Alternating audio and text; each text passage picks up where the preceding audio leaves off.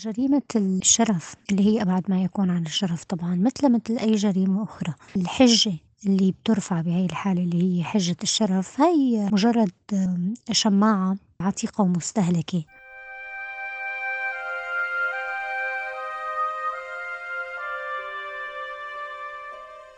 هذا الصوت هو صوت الأستاذة الجامعية في كلية الآداب في دمشق الشابة نبال الشوفي تتحدث لبودكاست في عشرين دقيقة ردا على الجريمة التي أثارت حفيظة السوريين بشكل خاص والعرب بشكل عام والتي تلخص بالتالي. مقتل امرأة على يد والدتها وخالها بضربات شديدة على الرأس بواسطة شاكوش في محافظة السويداء. وذلك بداعي الشرف أو ما يسمى بالقانون جريمة شرف. وتم إلقاء القبض على القاتلين أثناء محاولتهما لإخفاء الجثة. دائما بيوجدوها الذكور لإيجاد حجة لقتل أي أنثى قريبة لإلهم. بحجة الشرف هو قادر يمارس هذا العنف تجاه الأنثى فخلص بحط له حجة بس كرمال يتهرب من محاكمة يتهرب من أنه يتحمل عبء هي الجريمة اللي ارتكبها. لكن في هذه الجريمة على وجه الخصوص الجاني امرأة وهي أم الضحية وبمشاركة ومباركة خال الضحيه ألقي القبض على الأم وهي تحاول إخفاء جثة ابنتها بمساعدة أخيها قرب مشحم للسيارات. كيف ممكن تتحول أم أو أب أو أخ لقاتل ومجرم بيتقصد اسهاق روح أقرب الناس لإله؟ لهالدرجة مفهوم الشرف بدماغنا هو مشوه. ليش محصور بالنساء فقط؟ وليش هي تكون محط النظر ضمن التركيب الاجتماعي؟ وليش شرف المرأة هو غير شرف الرجل ضمن العقلية الاجتماعية؟ وهذا صوت المحامية الشابة مها النعيم.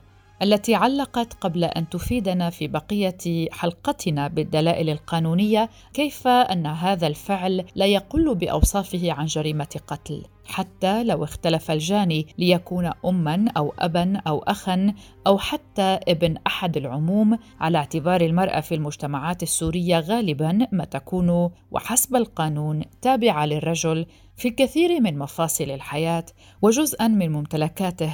كما تعتبر أغلب المجتمعات السورية على تنوعها تعتبر المرأة جزءا لا يتجزأ من كرامة الرجل وإن أي إخلال فيما يرسم للمرأة من حدود هو تحد لهذه الكرامة وجب عليه القصاص منها بالطريقة التي يراها مناسبة. وأنا أتساءل هل يمحو الجاني عاره بهذه الطريقة اللا إنسانية؟ أعتقد جازما أن هذا الفعل غير مجدي ويجب أن يوضع حد واضح وعقوبة صارمة بحق كل شخص يقدم على قتل امرأة بداعي محو العار. وهذا رد على تلك الجريمة جاء من الأستاذ منذر الشوفي الصحفي السوري ومدير مكتب الوكالة الصينية شينخوا عند سؤالنا له عن المحاسبة القانونية الغائبة منذ عقود طويلة فيما يخص جرائم الشرف. نعود لنبال بهيدي الفترة عم نسمع أكثر عن جرائم الشرف وأنا ما بعتقد إنه هي العدد اللي زاد فعليا بقدر ما هو التغطية الإعلامية اللي زادت على هيدا النوع من الجرائم. بوجود ال social media ما عاد في شيء يتخبى. المجتمعات بشكل عام مجتمعنا عم يتجه بشكل أوضح نحو العنف ولكن جريمة الشرف هي دائما كانت وما زالت منا بحاجة لأي أعذار أي شخص بإمكانه يعمل أي جريمة بحق أي أنثى بس لأنه هي أنثى فقط ولأنه هو يعتبر حاله وصي عليها. للأسف هيدا الواقع المؤلم بمجتمعاتنا. بالعودة للجريمة التي انطلقنا منها للحديث عن جرائم الشرف ووفقا لمصادر محلية فقد قضت المجني عليها بعد ضربها بالشاكوش أي المطرقة الحديدية التي تستخدم لطرق الحديد أو الحجر لصقله أو كسره. قضت بعد ضربها عدة مرات على رأسها من قبل أمها وخالها وبعدها حاولا إخفاء الجثة في منطقة نائية من مدينة السويداء. أوضحت وسائل الإعلام التي اعتمدت على مصادر من المحافظة أن عناصر الشرطة ضبطوهما وهما يحاولان إخفاء جثة أمل وهو اسم الضحية. سننتقل لشهادات أخرى من شباب سوريين يحاولون فهم عقلية المجرم وعقلية القضاء أيضا كما يفعل الشاب من مكارم وهو صيدلي سوري هنا في هذا التسجيل. هي الفترة اللي هي التسع أو العشر سنين سببت خروج بعض المحافظات أو بعض الأشخاص عن سلطة القضاء والقانون. هذا الشيء خلاهم بدهم يتحكموا بأي شيء عم بصير هن القانون صاروا.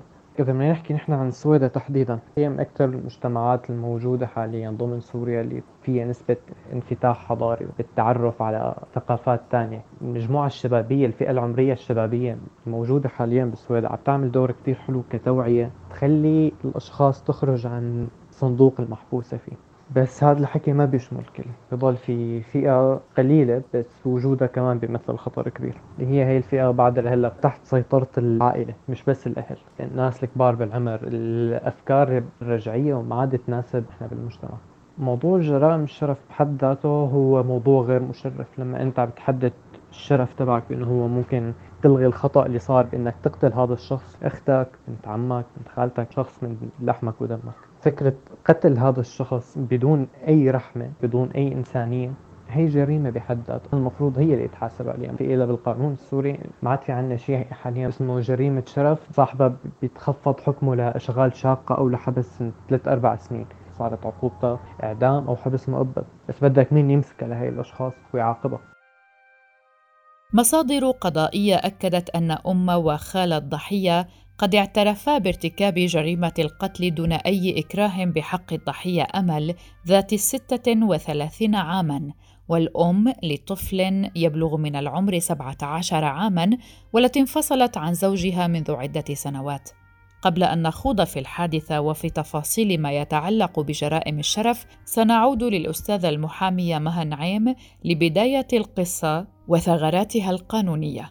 الأصل التاريخي لجريمة الشرف هو أصل شوي قديم. فقانون العقوبات السوري مأخوذ من القانون الفرنسي القديم اللي طبعا تعدل وهذا القانون الفرنسي مأخوذ من القانون الروماني.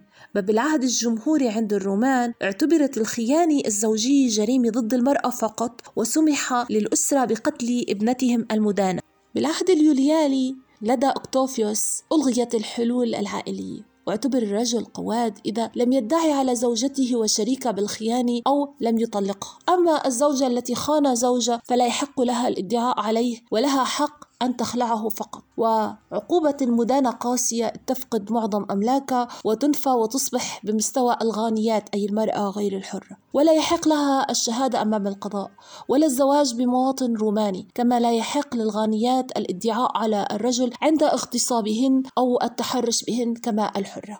كيف يمكن أن نعرف جريمة الشرف لنفهم بالضبط عن ماذا نتحدث هنا؟ ومن هو المجرم؟ وكيف يمكن للغة أن تحمل معنيين لكلمتين متناقضتين أي جريمة وشرف في جملة مختزلة بهذا الشكل؟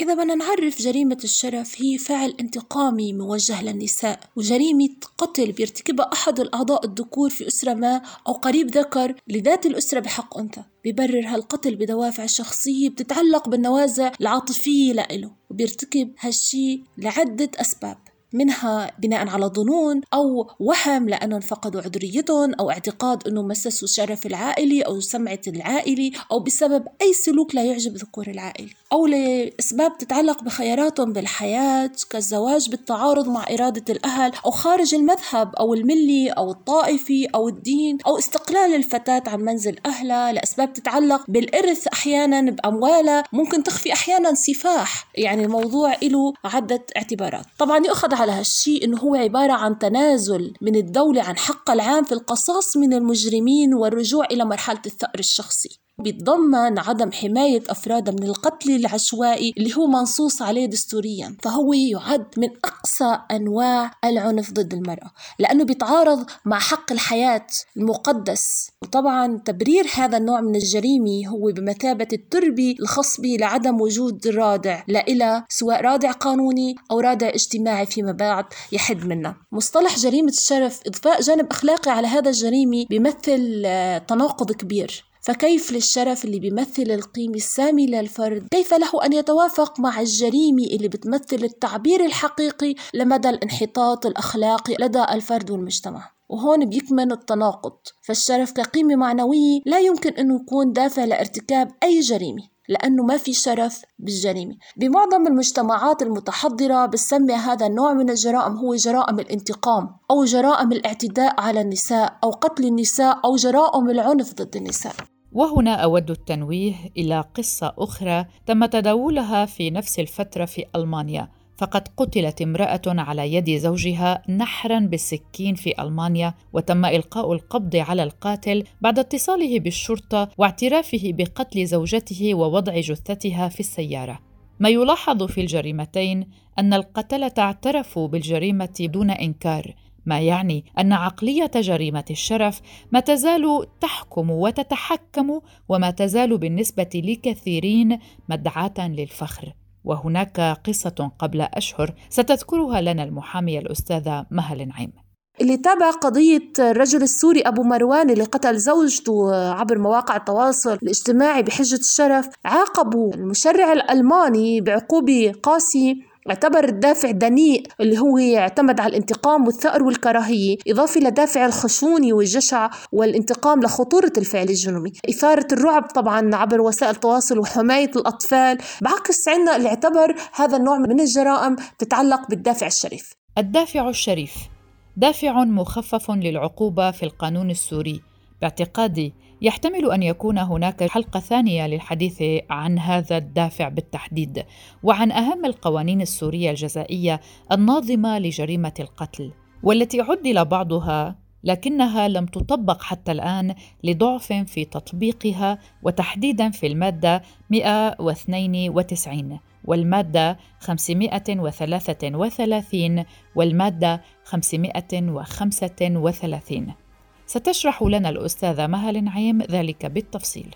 الدافع الشريف آه، للأسف ارتبط بهذا النوع من الجرائم. بمجتمعات أخرى يسمى دافع الانتقام أو الدافع الدنيء والأناني. وما بيكون سبب مخفف للجريمة إنما بيكون سبب مشدد للجريمة بسبب الخطورة الجرمية للجاني. طبعا المادة 548 ألغيت بالقانون العقوبات السوري لكن لا زالت مفاعيل المادة 192 قائمة والتي تنص على الدافع الشريف.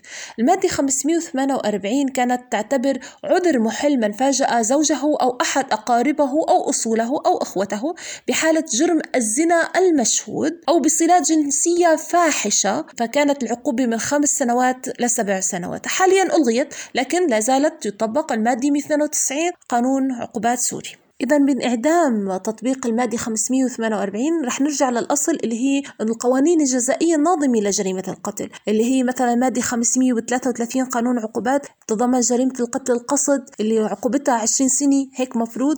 المادة 548 جريمة القتل مقصود المشدد بحالة كان السبب سافل أو الحدث دون الخامسة عشر أو بحال إقدام المجرم على أعمال تعذيب وشراسي نحو الأشخاص لأنه في تنكيل وحشي أو انحطاط جرمي خطورة جرمية طبعا مثل بتر الأعضاء فق العينين استعمال الحروق المادة 535 جريمة القتل المقصود المشدد بعقوبة الإعدام بحالة العمد عن سبق الإصرار والترصد. طبعا علة التشديد لأنه هون في رابطة وفي محبة وتعاون فهون هيك في رابطة دم تم إنهاء مما يجعل التنكر لها الشعور الإنساني البديهي بنم عن خطورة جرمية بتوجب التشدد. طبعا بإلغاء المادة 548 يجب تطبيق المادة 192 بتنص على ما يلي اعتبار الدافع الشريف سبب مخفف قانوني للعقوبة. صحيح إذا ألغينا العذر المخفف لكن بقي السبب المخفف القانوني. بتنص المادة 192 على ما يلي. إذا تبين للقاضي أن الدافع كان شريفا قضى بالعقوبات التالية. الاعتقال المؤبد بدلا من الإعدام. الاعتقال المؤقت بدلا من الأشغال الشاقة المؤقتة. الحبس البسيط بدلا من الحبس مع الشغل. للقاضي فضلا عن ذلك أن يعفي المحكوم عليه من لصق الحكم ونشر المفروضين كعقوبة. يعني ممكن تتحول الجناية جنحة بفضل السبب المخفف ما هو الدافع الشريف وفق قرار محكمة النقد السورية؟ هو عاطفي نفسية بتتعلق بالجاني وبتسوقه لارتكاب جريمته تحت تأثير فكرة مقدسة لديه. والحوادث اللي إلى مساس بالعارضة بتشمل الأقارب وما بينحصر أثرها فقط على المحارم. هذا وفق قرار محكمة النقد السوري. ومنلاحظ من هالتعريف إنه هو تعريف غامض وفضفاض وبيعتمد على مجرد الاعتقاد والتفكير. ولهالشي معظم المغدورات كانوا عذراوات إجا بالاجتهاد القضائي أنه الدافع الشريف لا يشترط لقيامه أن يتم فض بكارة ابنة المتهم حتى تتوافر أركانه بل يكفي أن يتولد عنده القناعة الكافية بوقوع الحادث اللي دفعه لارتكاب هذا النوع من الجريمة. حسب إحصائيات وزارة الداخلية لعام 2010 تحتل سوريا المركز الخامس عالميا والثالث عربيا بعد فلسطين واليمن في عدد ما يسمى جرائم شرف. وقد ازدادت نسبة هذه الجرائم في سوريا إلى 60% في عام 2014 والمؤسف هنا أن نخبركم أن أغلب تلك القضايا كشفت أن معظم ضحاياها التي قتلت من قبل أحد أفراد العائلة كن عذراوات سألنا المحامية مها نعيم لماذا تنتشر مثل هذه الجرائم في سوريا والعالم العربي؟ ولماذا تنتشر في مناطق أكثر من غيرها؟ بيرجع لعدة عوامل. أول شيء انفلات أمني بعدم وجود روادع قانونية تحمي من الجريمة إضافي لأصبح المجرم أكثر نضج إجرامي لا يتمتع بشعور بالذنب اتجاه أو بعد ارتكابه للجريمة. بالمقابل هذا النوع من الجرائم بيندرج تحت إطار الموروثات الاجتماعية اللي هي متأطرة بالعقلية تجاه المرأة حصرها بضمن إطار معين. وكمان بيتقابل مع الحالة العنفية العامة. العلمي للأسف لازال نسبة كثيرة من المجتمع بيصفق لها التقاليد البالية اللي بتتناقض مع إنسانيتنا وحضارتنا أو مدى وعينا. لهيك بعض الأشخاص حاولوا من خلال تطوير ذواتهم ومكوناتهم ليتجاوزوا هذا اللاوعي الجمعي ضمن بيئتهم الاجتماعية يصيروا أكثر وعي. بالمقابل أشخاص آخرين ظلوا أبناء بيئتهم وأبناء مجتمعهم بنلاحظ طبعا للأسف باللاوعي الجمعي عند بعض الثقافات الانفعالية. إذا المرأة اختارت إنسانيتها وخالفت الرأي الجمعي تزوجت مخالفة لقوانين أسرتها. بأكد لكم إنه في وصمة عار رح تقع على أهلها. وممكن الموت مش بس فقط يشملها للأسف الشديد ممكن يشمل أطفالها لو طال الزمن. فإذا الموضوع هو بيتعلق بالإضطهاد بالقهر الممارس على النساء وبالعنف وبالتبرير لسفك هذا الدماء. طيب لو فكرنا بالعكس هل تندرج جريمة قتل امرأة لزوجها تحت ما يسمى جريمة الشرف؟ وهل تحصل بذلك المرأة على عذر مخفف كما يحصل مع رجال العائلة؟ للأسف الشرف بالقانون السوري هو صفة ذكورية لا تتمتع بها النساء. شهدت المحاكم السورية أن امرأة قتلت زوجها بعد مشاهدته بممارسة السفاح مع بناتها القصر لكن القانون نفذ عليها عقوبة القتل عمدا ورفض الأخذ بالدافع الشريف. إذا الشرف هو صفة ذكورية للأسف.